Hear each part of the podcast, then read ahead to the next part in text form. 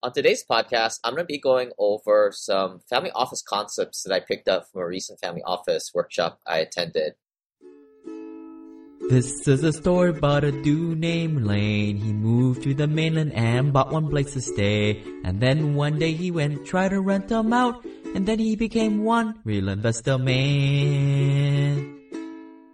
So in this uh, workshop, they had a keynote speaker, Tony Robbins, which is cool. He's been getting involved with cross promoting with guys like Peter Mallouk, for those of you guys who have read his previous book.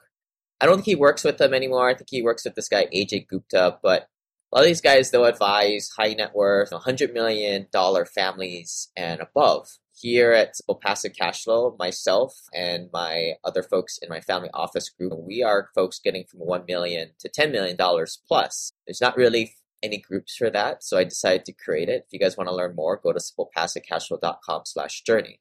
So a lot of the stuff I'm be talking about today are geared for those $100 million net worth families and above. So you take it with a grain of salt, and I'll try and add in some color what really applies to the broke guys under 5 to $10 million net worth. For those of you guys checking out the YouTube version of this, this is just a, a part of the e-course, uh, the ultimate e-course, which I'm going to add in the notes in here later on. If you guys haven't checked out all the e-courses we have, including the free infinite banking one, you can check that out at simplepassivecashflow.com slash banking and check out all the e-courses. If you go to the top, I think there's a section for e-courses.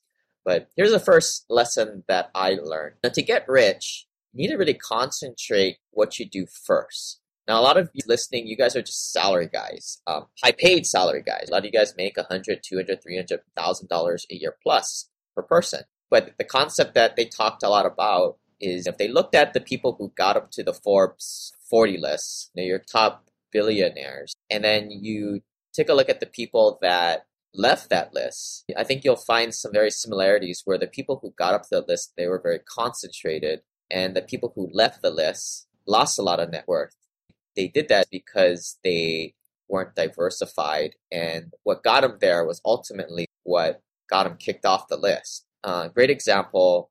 If you guys are familiar with Forever 21, it was like this Korean couple. They went all in on retail and just expanded like crazy. Some bad luck, which in 2008 recession happened and the rise of e-commerce. But what they should have done is they should have found a way to diversify, maybe in the same industry to leverage their networks and current infrastructure, but perhaps they should have diversified. I think they lost well over half of their net worth. Well, they got a billion bucks, I'm sure.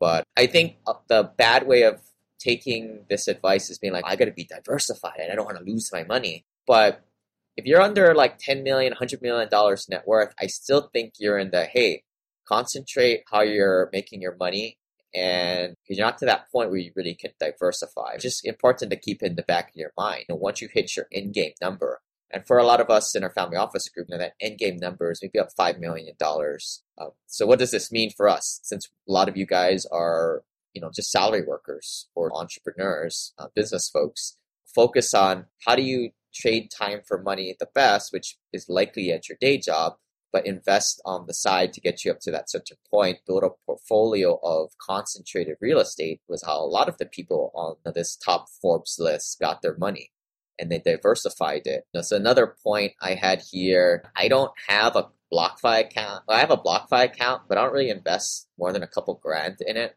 For me, it's a waste of time, right? My time is better spent finding real estate deals. If you guys are working a pretty simple 40 to 50 hour a day job, you've probably got some time on your hands.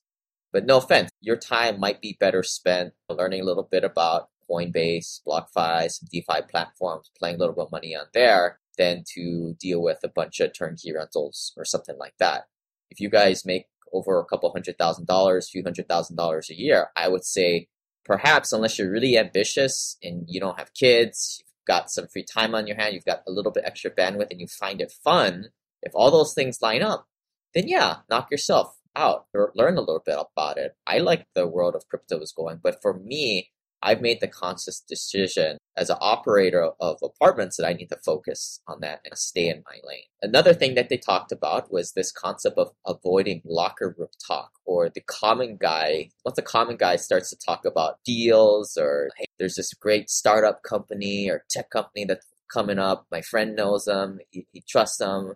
Or you mm-hmm. know, the taxi cab driver talking about you know, some kind of deal, whether it's real estate or tech or just some business. And you start to hear these wordings of, you know, we're going to go 8 to 12x in the next few years but you got to get in now. This is the last week. That's just a sign of a sucker deal. And that's what's really hard. When you're just some average guy, and I still put myself in this category, you're not getting access to good deals. You're just getting access to these sucker deals. If they were that great deals, you and I probably wouldn't really get access to them. Whenever there's like that false sense of scarcity, right? You got to get in now, man. There's this crypto thing is going to blow up. That's a surefire way to know of a scam, multi-level marketing type of thing. We've talked about that in the past in the investor letters where groups will pump up one garbage coin and it just becomes like a Ponzi scheme where the first people who were in they got out and then everything tanked as everybody is in that kind of vesting period. In 2015, I had 11 turnkey rentals and realized that there's nothing passive about direct ownership in rental properties. This coming from an accredited investor perspective. Our group these days are mostly accredited investors, strictly looking for syndication deals for a purely passive investment strategy. One part of my portfolio is the American Home Owner Preservation, or what folks in the Hui call AHP. George Newbery, once apartment investor and mentor to myself, is now sponsoring podcasts for the fourth year in a row. His private note fund, which by the way also accepts non-accredited investors, cuts out the middlemen and allows you to invest directly with him to fight the mortgage crisis in America. Feel good knowing that you are helping families stay in their home after buying their underwater note at a huge discount. Join him by purchasing distressed mortgages while cashing your distribution check on a monthly basis. Find something else better out there? Just let me know. Invest as little as $100 by going to prereo.com slash investors. And if you want the free Burn Zone book, claim it at simplepassivecashflow.com slash AHP. And don't forget to join our private investor club to get more insider access. Go to simplepassivecashflow.com slash club. Another idea they talked about was if, if somebody came up to Shark Tank, you know, with Mark Cuban, Mr. Wonderful, and they used that same conversation line, like, we're going to 8 to 12x in the next few years, but you got to get it now. You know, you get laugh off the set in that situation. For a $100 million net worth families, again, you take it for what it's worth. The goal is to have 8 to 12 non correlated asset in your portfolio. The first question What's a non correlated asset? The non correlated assets are like things that are not correlated with the economy. Now, there are different varying degrees of this, but I probably put real estate, commercial real estate in this bucket to some extent. Other pure non-correlated categories are like settlements. It's a morbid thing, but you can bet on people dying as you buy out their life insurance and you get paid out when the person passes away. That's nothing more sure than death and taxes. Other non-correlated things are and this is what they, the life insurance companies they invest in, right? Large institutional class A assets, primary markets. Really nothing's more certain, let lower return that type of stuff. 8 to 12 kind of seems like a lot. You know, I think what they're talking about is multiple deals, spreading your net worth out and having each of those to be non-correlated or like hedging each other within there. Me personally, most of my worth is in multifamily apartments, which I feel like is pretty safe. The need for lower middle class housing, I don't think that need is going to be going away. In fact, I think the demand is stronger and stronger every day as our population in our country and the wealth gap increases. But I'm nowhere near $100 million net worth, but I need to be thinking, all right, how am I going to start to take? Maybe I don't want the best returns, but I just want certainty. Am I looking for those non correlated assets in the future? Some of this might be crypto, some of it might be gold. I don't do that stuff quite yet, but it's something I'm thinking about in the back of my head. The other thing that they said is cash is trash, and this is coming from the high net worth folks. Inflation is a lot higher than you think. Somebody mentioned that 40 years bull market in bonds ended last year, guys, where now 128 trillion dollar is globally looking for parking right now, and you guessed it, it's going into real estate. As you've seen, Blackstone picking up little rental properties. I think they'll fail. They did this back in 2008 when you know the big institutions just aren't really good at managing assets, especially small little ones when they're all separated around. What they really want to be in is large multifamily apartments where they can buy them in big dozen sets. Another point was don't chase what is running. So crypto and tech are two things that are running in this point right now. You know, we talk a lot about emerging markets, buying in places where the, the population is growing because of some economic growth. And that's more from a geographic standpoint.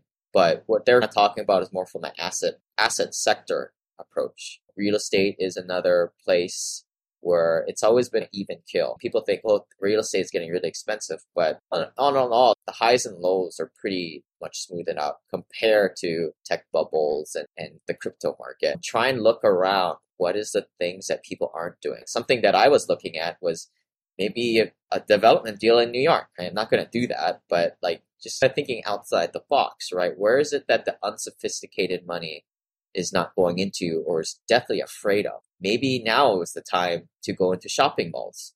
I don't really believe that. I'm just joking there. That's traditionally been beat up over the last several years.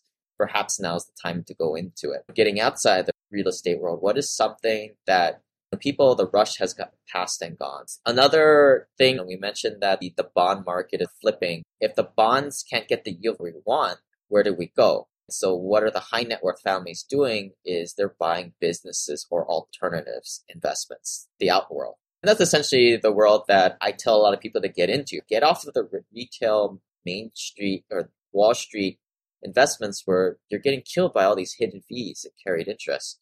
Get into more alternative investments where you're directly investing with the sponsors, cut out all the middlemen, and get into more non-correlated assets because the, the problem with all the, the retirement funds and 401ks and all these mutual funds is you're in these heavily correlated to the economy types of assets.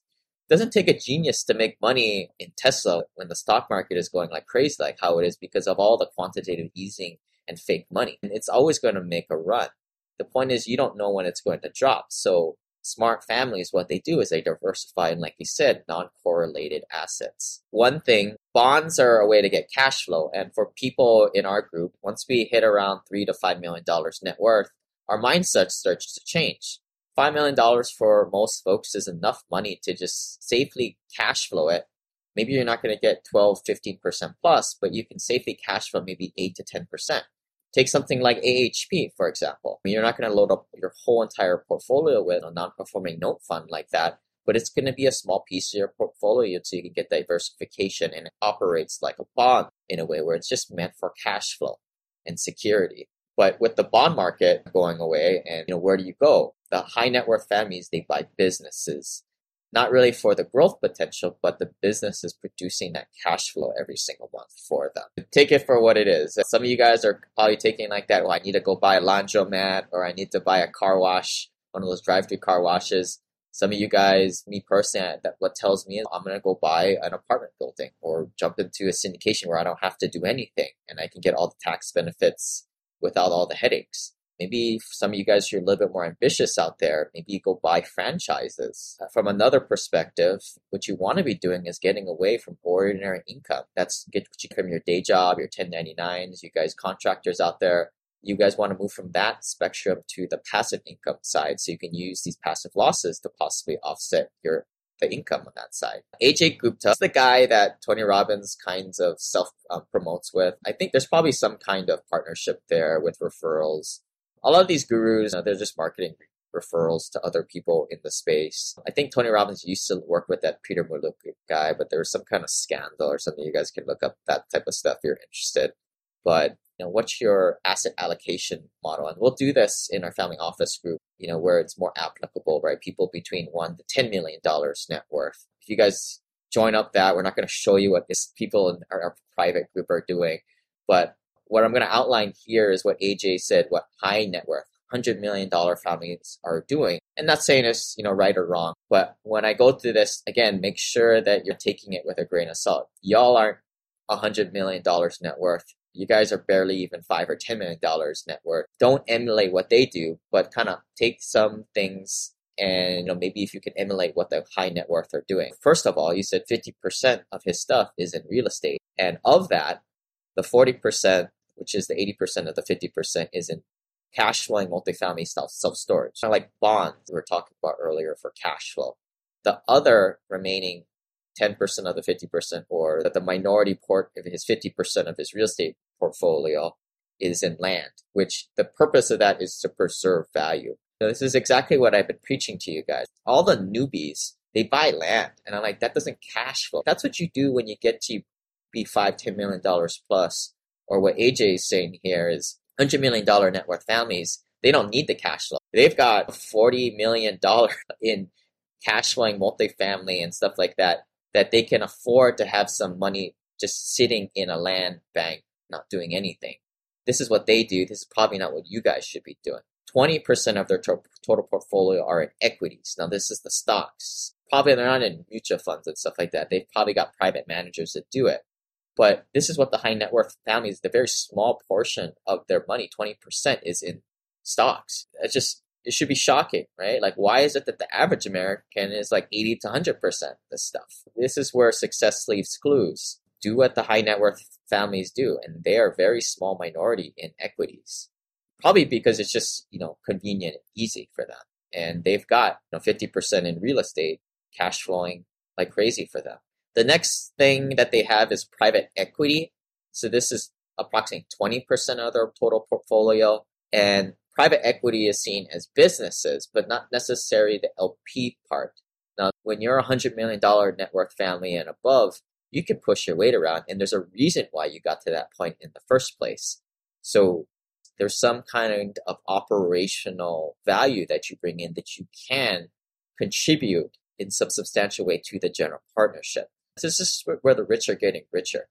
These families will go into the general partnership. Not saying it's real estate, but more like operating businesses where the family has built up the network and the synergies and the experience to add value in that system. So for example, say you are a guy, you know, doing a pizza franchise, you made dozens of these things, you got your net worth to 50 to 100 million dollars. Something that I'm just making this up on the fly, something that might make sense to you is going and buying similar franchises that supplement either it's very similar business model to the pizza franchises or it is a supplement or it adds on and augments the returns of the pizza franchises. Maybe you go buy a bunch of breweries, I don't know, and combine the two. So these are seen as you know, more asymmetric returns. So this kind of counteracts the cash flowing assets, that the 10% of their portfolio just sitting in lazy equity and land.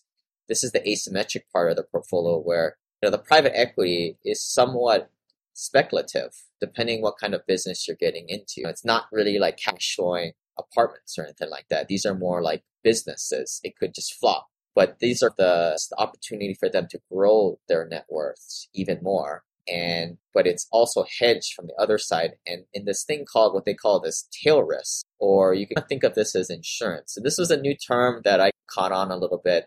So what they said is any bet that you're making, maybe take two to three percent of that bet and put it in something that hedges your investment so that should your investment go bad, that 2 to 3% greatly increases to offset your loss. I'm not maybe in the stocks, maybe it's like kind of buying, I don't know what it's called, maybe like a call position or put position in something that does the complete opposite, or maybe buying a business that kind of supplements or it's the opposite when you know one does well the other does well so for maybe if you have a short term rental maybe you have some long term rentals so again, this is the concept of tail risk. This is what high net worth families do, right? When you have $100 million net worth and above. When you're less than $10 million net worth, I don't know if you if a tail risk is really that appropriate. I don't know if you know putting money in land is that appropriate but it's just something to think about, right? When you go into a deal, what is some way where are you putting some money so if the deal doesn't go as well because of the economy, because it's correlated with the economy, that piece can grow and make the hurt a lot less. Just some side notes here. They said maybe they like two to three percent in crypto, if not real estate. Where do you go for storage of wealth? Now, real estate just checks all the box off this stuff. It's a hard asset. But the reason why you would want to do maybe just a little bit of crypto is because maybe you don't have the ability to operate real estate. Then you get into syndication. But then again, the question is, what if you don't have the ability to find good, honest people to work with? And for those people, you've got to look elsewhere. There, there are other groups out there that they'll teach people all about index funds all day long because their assumption is that you guys out there are unable to build relationships with people. Now, if you guys have been listening to this podcast for quite some time and we haven't talked, you haven't joined our investor group and signed up for our list, what are you guys waiting for? That's probably the majority of you guys. I've, I've probably have maybe two calls a day with you guys and will continue to do so until it becomes too much. But if you guys are one of those people out there who's been listening for several years now and if never really engaged with me, yeah, like real estate probably ain't your thing. You're just not a good people person. And that's cool. You're really losing out. But then, yeah, that's if you're unable to play nice with others and build real relationships, because for high net worth people, your network is your net worth, then that's what you get. You get the scraps. Go after your index funds and go off of that. They say two to three percent crypto, if not real estate. Where do you get the storage of wealth? Maybe they're saying gold and silver, which is the alternative to crypto, suffice for the same thing, which is just about storage of hard assets. And this is a big mistake I see for people that are under five million dollars net worth. They load up on a large amount, maybe like five, ten percent plus of their net worth in gold. And this is the what I was saying. My first point was just because the high net worth people are doing this stuff doesn't mean that you should. Be very careful. The people that you see, the gurus that you see on the internet, a lot of the time, ask yourself, how are they making money? A lot of these guys will just be pushing out as affiliate marketers for gold and silver and just trying to scare the heck out of you. So you go into gold and you buy from them and they make their three to 5%. So I don't have any gold. If I were to, if I really wanted to hedge myself for currency and I wanted to just store wealth, which I don't know if is very prudent if your net worth is under $10 million, I'd probably do crypto. But I don't trust myself to hold those cold storage wallets, so I'll probably be doing it in an index fund, which sure, I'll pay an expense ratio of 1%. There might even be some carried interest. There's a lot of um, good ones out there. There aren't really that many ETFs really yet. But very soon, I'm sure you'll be able to get into this stuff where you don't have to run around with a plate of engraved garblings of your password and have to worry about that type of stuff. To me, that's where I I'll pay for that convenience and at least that I'm not the uh, single point of failure to forget my password. Another important thing that these guys preach was reshuffling your asset allocation. Now, this is, I tell a lot of people on our group, right? Every year, take a look at your investments, maybe 20% off that are your losers that don't have the good return on equity. Um, you might want to say, what's return on equity? Well, if you have debt equity sitting in your homes or rentals, get that out. Check out the page at simplepassivecashflow.com slash ROE for that worksheet there. But yeah, reshuffling your asset allocation, figuring out what is your your most pain in the butt properties too and then always be pruning it, right? Selling off those assets, putting it into new stuff, keeping it fresh. Same thing that the high net worth do. And something that they said that really stuck with me is do this when things are good because selling the good ones is hard because essentially what you're doing is you're increasing the losers, right? But when things are bad, you're going to be really wishing that you did this. Uh, some of you guys might have, you know, you started with a very prudent 5% of your net worth into crypto. I still think that's a lot, but now it's 30 to 40% in crypto and you're still riding that. But what happens when you lose half of it overnight? You're going to be wishing you went, you put 25% of your net worth into real estate where, yeah, you weren't, you're not going to make a potentially high return, but in that next reshuffle, which will always happen, you have it there and part of this is just like mindset. If you've made a bunch of money in crypto or some other elsewhere or your business, put it to somewhere where you can reliably make good cash flow and it's a good store of wealth. I don't think anything is better than real estate at doing this. And of course, diversify it out into over multiple assets. But it's kind of like this thing where it's a lot of the stuff we talked about here from these family offices maybe don't apply to listeners here today. You still have to grow your network to me until you get up to $10 million net worth. Now, maybe $5 million is your number. That's where you personally hit zero gravity or escape velocity. At that point, now start to change your portfolio to more of the, the bond model. You're going after more cash flowing businesses for cash flow. You're going into asymmetric risks or, or, limiting your asymmetric risk types of deals, going into insurance. Oh, I forgot to mention that 5% of these guys' net worth is in life insurance that type of stuff. Infinite banking, right? That's the exact stuff we're talking about. Simplepassivecashflow.com slash banking to read all about that and get the free e-course by signing up there. They also mentioned there were some follow-up questions too about like NTFs. That's a big rage right now. And they said they were very like timeless about how they gave this advice because I think right now you have a lot of YouTube videos. Everybody's into NTFs. It's the thing to talk about other than AOC's dress or right tax the rich type of stuff. But they say collectibles have always got up and down in, in waves. And NTFs is just more of a virtual thing, but collectibles like art, wine, maybe not baseball cards, but the time, these are timeless, rare valuables that have always come up in waves. And it's important to understand when it's high, when it's low, and now it's high. So don't be the, be the sophisticated investor and do not buy now. And they always, they, they said the same. It's always been a very timeless piece of advice to buy two cases of rare wine, save one, but drink the other.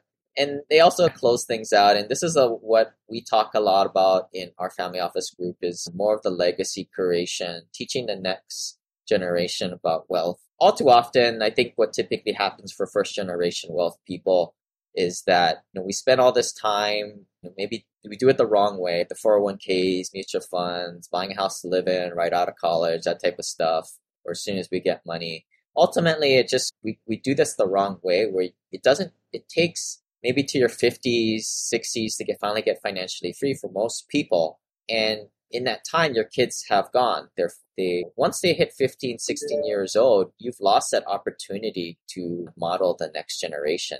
And that next generation, sure, you're gonna pay for every means to go to the to get college educated. But I think the problem is where you lose impact of the next generation, the unborn generation, the grandchildren because all their parents, all your kids are going to be able to teach them is how they went to college.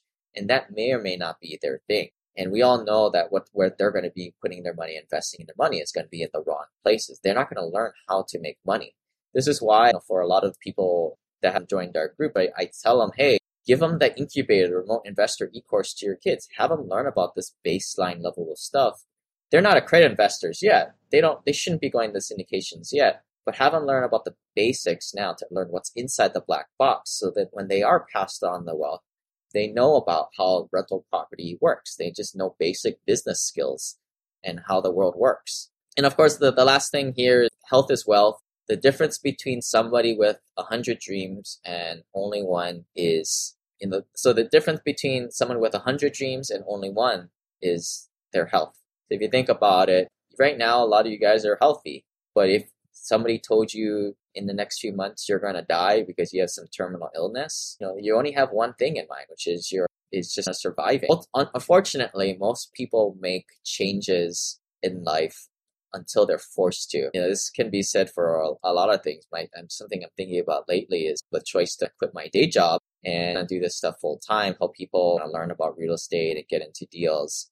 Now that was a big choice for me. But once I made that choice, my destiny was formed and I moved along this path. I, in that case, I made the decision.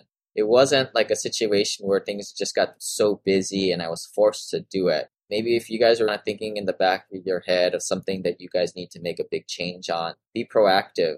Don't be somebody who lets destiny force you into making that change. Make it yourself and control it and. So that's all we got for today, guys. If you guys like if you guys want me to share more stuff like this, um, let me know. And you know, we talk a lot about this stuff every couple weeks in our family office group, which we don't have any hundred million dollar net worth families and above, and nor I don't think you would want to. Yeah, I think if you guys are somewhere between a million, few million dollars net worth, you know, that's pretty much where the average in our folks are are at. Everybody's still working, everybody's really busy. So it's meant to be a side financial club onto already what busy plate you guys are working on. Every group out there, they're trying to teach broke guys how to get rich doing big deals. There's really no other group than our family office group. We're teaching you guys how to just keep doing what you're doing in terms of your highest and best use at your jobs, your salaries, your businesses. But how do you invest the right way and you know what deals to go into, who to stay away from. We help cultivate best practices for tax, legal, then we connect you with the right professionals to make that happen. But the biggest benefit is the network. And as you start to create your own family office, start to emulate what the $100 million families are doing and above, you're going to need a peer group, the people that are on the same trajectory and on the same path as you, people you trust that you can rely on. More information on that, go to simplepassivecashflow.com slash journey. And uh, we'll see you guys next time. Bye. This website offers very general information concerning real estate for investment purposes. Every investor situation is unique. Always seek the services of licensed third-party appraisers and inspectors to verify the value and condition of any property you intend to purchase. Use the services of professional title and escrow companies and licensed tax, investment, and or legal advisor before relying on any information contained herein. Information is not guaranteed as in every investment there is risk. The content found here is just my opinion and things change and I reserve the right to change my mind. Above all else, do your own analysis and think for yourself because in the end, you are the only person who is going to look out for your best interests.